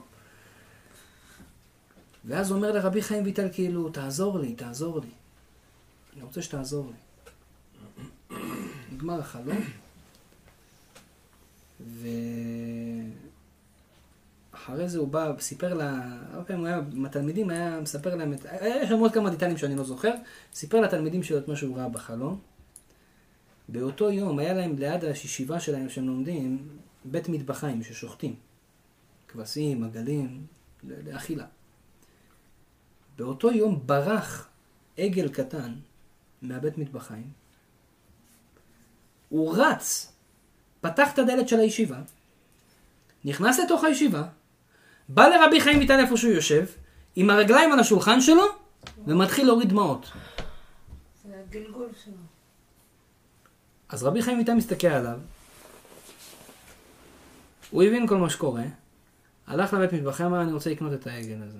הוא קנה אותו, הם עשו לו שחיטה כשרה, אמר להם תבדקו אותו שהוא כשר למהדרין מן המהדרין, ותסתכלו גם בכבד שלו, עוד הוא לא ידע את זה, הוא אומר, ותראו שהכבד שלו הוא כולו רקוב עם תולעים. וכך היה. כמו ההוא שהיה, ככה אותו דבר היה אצל הבהמה. אז איך הוא כשר? אה? איך הוא כשר? לא, לא, כי במקומות מסוימים. שזה זה, אין בזה בעיה. לא, לא, אם יש בעיה בכבד, לא תמיד זה, זה, זה, זה פוגם. יש, יש שיחות שפוגמות, יש דברים שלא פוגמים את הכשרות. וראו את זה. ואחר כך הוא אמר, רק אנחנו בישיבה, כל הצדיקים, כל התלמידי חכמים, נאכל אותו בסעודת מצווה, עם ברכה כמו שצריך. באותו יום אכלו את אותו, אותו בשר עגל, בלילה שהוא הלך לישון, בא לו בחלום עוד פעם, אמר לו, תנוח דעתך כשם שהנחת את דעתי. ככה הוא אומר. אתה רואה ש... שכנראה מכל מיני סיבות כאלה ואחרות, זה קצת מפחיד לחשוב, כאילו מה, בן אדם בא בחיה, כאילו, השם ישמור, אבל לפעמים אתה רואה בחלום, במיוחד לצדיקים, מרמזים דברים כאלה, תיקונים מסוימים, דברים מסוימים שהם באמת של אמת, ולכן צריכים גם לחשוש בזה, וזה לא סתם. אז אה, עוד דבר קטן שאומרים חכמים, שנשתף אותה, את כולם היום בדבר הזה, כי כבר הזמן קצת אה, רץ, אומרים חכמים, שאמרנו כל החלומות הולכים אחר הפה, נכון? אז פירשנו מה זה אחר הפה, אז הבן איש שלך אומר אחר הפה. אז יש מחשבה, דיבור, מעשה. אז הפה זה הדיבור. מה זה אחר הפה? מעשה. זה המעשה. אז אמרנו, אדם שכותב, החלומות הולכים אחר הכתיב. זה הפירוש אחר הפה של הבן איש חי. אומר אחד החכמים האחרים, אחר הפה, מה הכוונה? אחד האדמו"רים כותב, איך שאתה רגיל בפה, ככה יהיו החלומות שלך. מה הכוונה? אמת או שקר? יש אנשים שכל הזמן דוברים אמת. אנשי אמת כאלה. הוא, הוא תמיד מנסה מדבר שקר תרחק. מרחיק את עצמו מהשקרים. אדם כזה, גם בחלום שלו יראו לו דברים אמיתיים. כי כמו שהפה שלך, גם יהיה החלומות שלך. אבל אדם שהרבה פעמים משקר פה ושם ככה, משקר על ההוא, משקר על השם, אפילו בצחוק. עובד על אנשים, מה שנקרא. מה אחי, בצחוק, סתם עבדתי עליך. מוציאים שקרים מהפה, גם בחלומות שלו, כמו שהפה שלך, ככה גם החלומות שלך, מלאים שטויות ומלאים שקרים. ולכן אדם שדובר אמת, ממילא החלומות שלו יותר אמיתיים. וצריך לחשוש אליהם יותר. וכמה שאנחנו יותר אנשים יותר אמיתיים, יגלו לנו רמזים יותר אמיתיים בחלום לחיים שלנו. וזה בעצם סגולה ודבר גדול מאוד. אדם כמה צריך לדבוק במידת האמת, וגם בזוגיות רבות. אדם צריך לדעת שאחד הדברים החשובים ביותר בחיי המשפחה, עם הילדים, ועם הבעל ועם האישה, זה להיות אנשי אמת. למה? כי אם יתפסו אותנו הלכה, אוי ואבוי. אדם, חס ושלום, לפעמים משקר, ואז אשתו או בעלה תופס אותה שהיא שקרה, ואז בעצם כשאתה מגלה שהוא שיקר, אז כל האמון שלך בו בעצם הוא עכשיו רופף. וכשהאמון שלך רופף בבעל, בבעלך או בב- בב- בב- בב- בבן זוג שלך, שזה אמור להיות הבן אדם הכי הכי קרוב אליך, זה הניתוק הכי גדול שיש בעולם. כי אתה לא יכול לסמוך עליו, אתה לא יכול להאמין. אז קודם כל, אנחנו עכשיו, ברוך השם, בתוך מערכי, מערכת נישואים. אז בתוך מערכת נישואים אדם צריך לדעת, נכון היה הרבה שקרים בעבר, אבל אני עכשיו יודע שבעלי או אשתי, ברוך השם, הם עשו תשובה, והם לא ימשיכו בדבר הזה. כל אחד צריך לדעת שמהיום והלאה כן לסמוך על, על, על הבן זוג שלו. כי בלי לסמוך אחד על השני, אי אפשר לחיות. אתה כל פעם תפחד שהוא לא יעשה. אי אפשר לחיות בלי לסמוך אחד על השני. אבל מצד שני צריכים לגרום כמה שפחות בעיות. איך גורמים כמה שפחות בעיות? להיות אנשי דוברי אמת. נכון שכתוב בגמרא שלפעמים מותר לשקר בשביל שלום בית. מותר לשקר לפעמים בשביל שלום בית, אבל זה רק אך ורק במקרה שזה ממש ממש בשביל שלום בית, ויכול להיות קטסטרופה, ורק במקרה שזה לא יתגלה מתישהו איכשהו לבן זוג. כי אם יש אפשרות מאוד קלה שזה יתגלה, יצא שכרך בהפסדך, כי עכשיו שיקרת ונכון היה רגע שלום בית, אבל עוד כמה ימים זה יבוא בבום אחד גדול, וזה בעיה. ולכן אדם ידע שאדם שדובר אמת, זה סגולה גדולה גם לחלומות טובים וגם לזוגיות טובה. פעם ספרו לי, היה איזה דוקטור אחד, קראו לו דוקטור לוי. דוקטור לוי, אתה מכיר את דוקטור לוי? מכיר אותו. לא, לא דוקטור לוי הזה. סתם דוקטור לוי אחר. הרופא ילדים? יום אחד התקשר אליו דוקטור משה. מרין, באמצע הלילה, ממש, שעות הקטנות המאוחרות של הלילה. התקשר אליו, הלו, דוקטור לוי, אתה לא מבין. מה קרה? אני פה עם דוקטור ירון ודוקטור כהן משחקים פוקר, צריכים יד רביעית, אתה בא? ההוא כזה, בטח, בטח, מה זאת אומרת? אני מגיע מיד, אני מגיע מיד, תחכו לי. אשתו שואלת, אה, מה קרה? מי זה? אל תשאלי, מה קרה? כבר קראו לשלוש רופאים. אני חייב ללכת. נשמע טוב. הוא שיקר או לא שיקר? לא שיקר. שלוש רופאים יש? כן. יש? זה גנבת הדעת. הוא לא אמר לה למה הוא הולך. זה לא שקר רבותיי, אבל זה גניבת דעת. זאת אומרת, נכון, לשקר, אתה יכול להגיד, לא, לא שיקרתי, אמרתי את האמת. מדבר שקר תרחק, הכוונה לא, לא לשקר, אלא גם לא לתחמן את השקר שכאילו לא שיקרת. תהיה איש ישר. כתוב יעקב איש תם יושב אוהלים. אל תעשה טריקים על אשתך, אל תעשי טריקים על בעלך, זה לא המקום לעשות טריקים. טריקים תעשה במקום אחר. פה תהיו אנשים ישרים, ותדעו לכם מובטח, אדם שהוא תם, תמים עם השם, הוא ישר, לא משחק משחקים. הקדוש ברוך הוא עוזר לו. הוא נותן לו סייעתא דשמיא. היה רבי חייא, מסכן, הייתה לו אישה רעה. כל מה שהיה אומר לה, הייתה עושה הפוך בכוונה. הבן שלו קלט את זה, אמרתי לכם את זה פעם. קלט את זה, וואלה, כי אימא קצת מטורדלת. אה, כל פעם מה שאבא אומר, עושה הפוך. הוא אומר לה, תעשי עדשים, היא עושה אורז. עושה אורז, עושה עדשים. קפה עושה תה, תה עושה קפה. טוב, אז יום אחד אבא אומר, תבקש מאמא בבקשה, אני זה, אם היא יכולה להביא לי תה. אז אה, הוא הלך לאמא, עכשיו הוא כבר קולט את אמא שלו, אז הוא אמר, אמא, אבא רוצה קפה. היא בסוף תעשה לו תה. ואז הוא מביא לו תה. אבא שלו מסתכל, אתה אומר, תגיד לי, מה אמא שלך חזרה בתשובה? לא, לא, אני לא מאמין, מה עשית שם? זה משהו שאתה עשית. הוא חכם. נכון. אומר לו, אבא, אני קלטתי את אמא. היא, יש לה איזשהו סיסטם מסוים. זה אתה אומר, היא עושה את זה, זה אתה אומר, היא עושה את זה. כאילו... אז אמרתי לה את ההפך. אומר לו, נכון שרצית להניח את דעתי ולהביא לי תה, אבל אתה שיקרת. לא ששיקרת, למד לשונך דבר שקר. לימדת את הלשון שלך לדבר דברים שהם לא אמיתיים. אמרת לו, לא את האמת, אני ביקשתי קפה, לא ביקשתי... סליחה, אני ביקשתי תה, לא ביקשתי קפה, למה אמרת לה קפה? זאת אומרת, צריכים להרגיל את הבן אדם, דבר אמת. אדם שמדבר אמת, בורא עולם מגן עליו. בורא עולם שורה בבית שלו, בורא עולם נותן עושה את הדשמיא בזוגיות שלו. כמובן, במקרים חריגים לפעמים, יהיה מותר לשקר בשביל השלום, אבל זה מאוד חריג. הקו של הבית אמור להיות קו של אמת. אדם שישמור על האמת בבית, בורא עולם ייתן לו ברכה, ייתן לו הצלחה, ייתן לו חיים טובים. לעם ישראל אנחנו נמדדים במידת האמת שלנו, שאנחנו אנשים אמיתיים.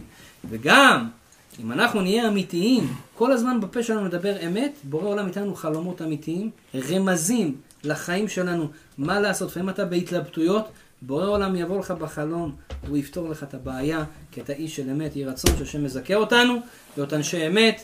אם יש למישהו. שאלות, בסייעתא דשמיא, בבקשה. כן. דיברת על תפילות. אם לא מתפללים מספיק, כאילו לא, אי אפשר ל... כל דבר שיש בו חיסרון, הכוונה שלא יתפללו על זה. מספיק.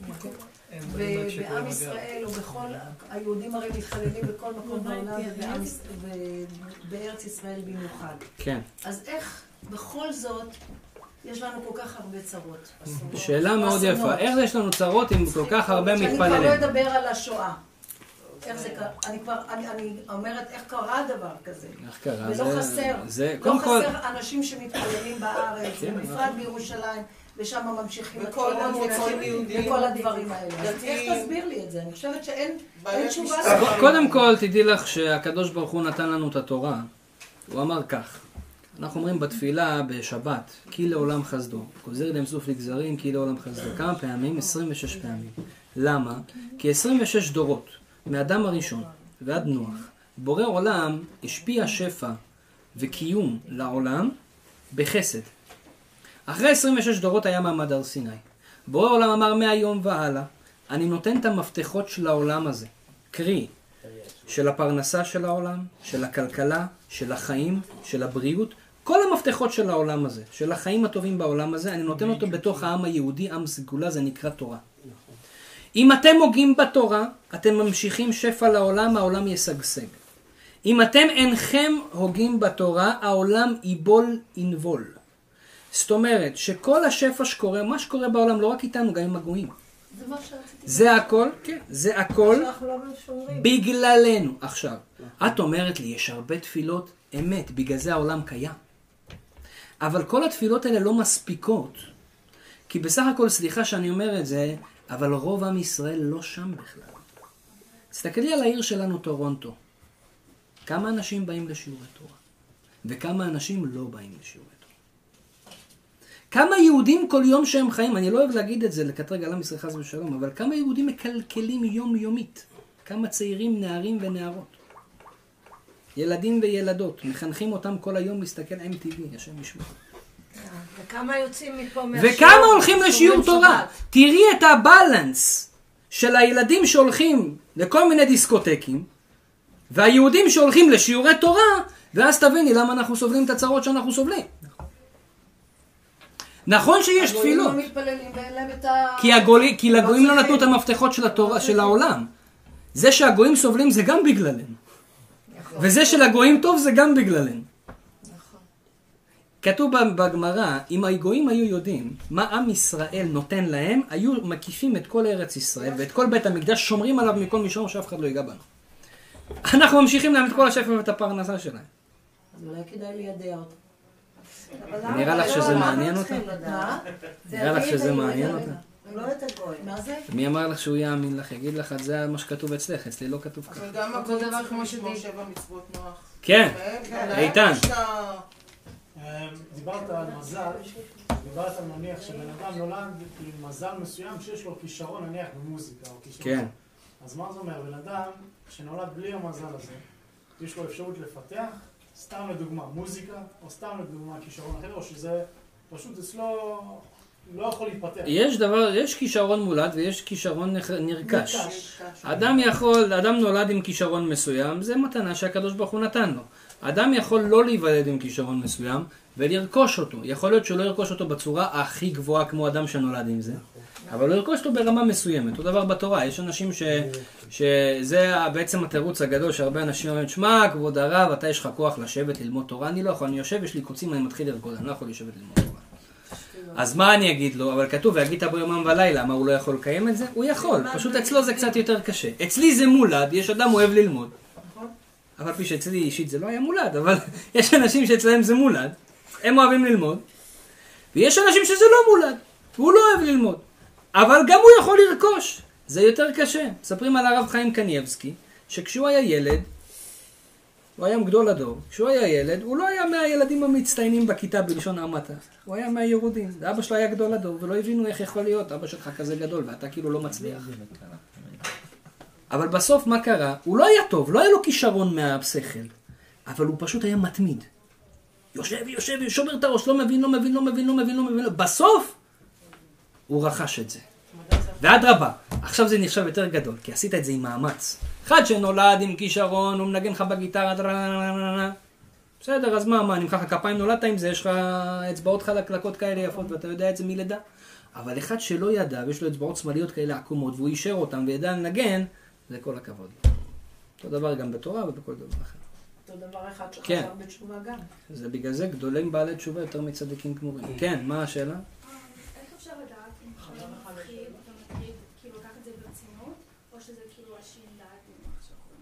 כן, אז קודם כל גם חלום של, ה, של השדים, אנחנו, אה, יכול, אם אנחנו מפרשים אותו, אז זה, האמת עם השאלה שלך זה מחלוקת בין הגמרא לזוהר.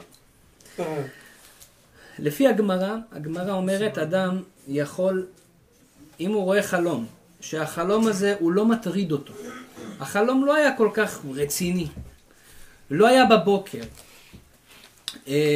או שהוא חלם על החלום, או או שהוא חלם דבר שהוא חשב עליו ביום או יומיים לפני הרבה, זה חלום שאתה צריך פשוט לשכוח ממנו, אין לו שום עניין, שום סיבה, שום פתרון, חלומות שווא ידבר.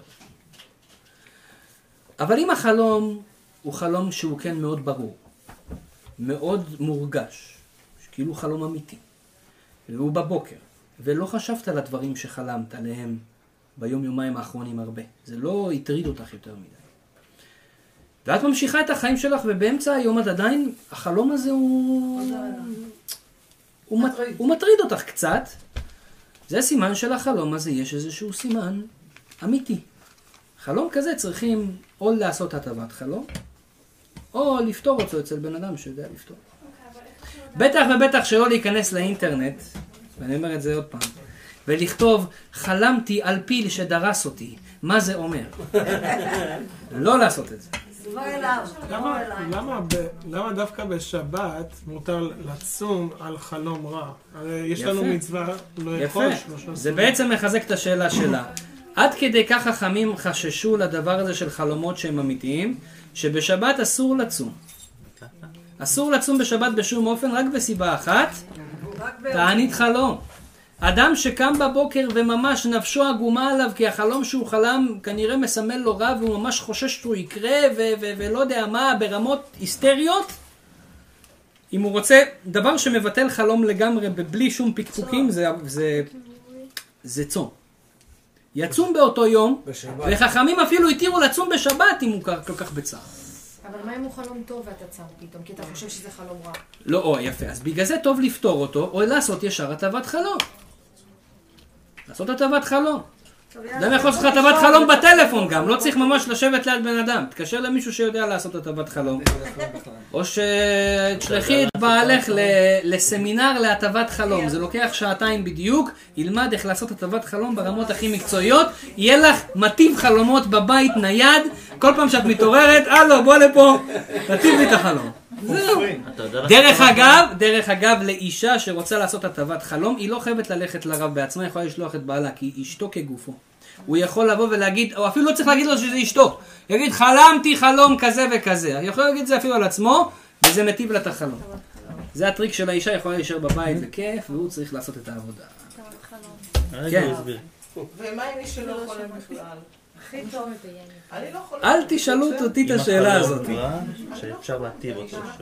את חולה, לא, את חולמת, את פשוט לא זוכרת מה שאת חולמת. זאת ברכה. מה זה? הבניין יכול להתמוטט. רבנו, גם אני לא הייתי חולם, עד שבוע שעבר שמעתי את השיעור שלך, פתאום התחלתי לחלום חלום. אה, מה עם ילדים? נראה השיעור שלי זה סגולה לחלום חלומות. אני אגיד לך גם למה. ילדים שחלמו אבל לא חלומות. ילדים שחלמו חלומות, כן. והחלום הזה מלווה אותם בכל ה... בחיים. איך, איך, איך, מה, מוציאים את כביכול זה? שהם זוכר, נזכרים בזה בכמה שלבים מסוימים בחיים. אה, וזה הפחיד אותם? לא מדויק שזה הפחיד אותם, אבל סתם עלה להם פתאום מחשבה על החלום הזה. שיעשו הטבת חלום. תעשה הטבת, אה, רבותיי, הטבת חלום זה מטיב את החלום לגמרי. כן? זה מה? מטיב את החלום לגמרי, זה עושה את החלום טוב לגמרי לכל הדעות. אם אדם חכם עשה לכם הטבת חלום, אין מה לחשוב. אתה יודע, אתה אתה עושה הטבת חלום? אני יכול לעשות לך הטבת חלום. כן. טוב, שבורא עולם יברך את משפחת אהרונו וייתן לכם ברכה ושפע והצלחה בכל מעשי ידיכם. תחלמו רק חלומות טובים. חלומות פז. כן, יש אדם שרוצה לחלום חלומות טובים, שילך לתחנת דלק. יהיו לו חלומות פז. שיהיה לכולנו שבוע טוב ומבורך, אמן ואמן.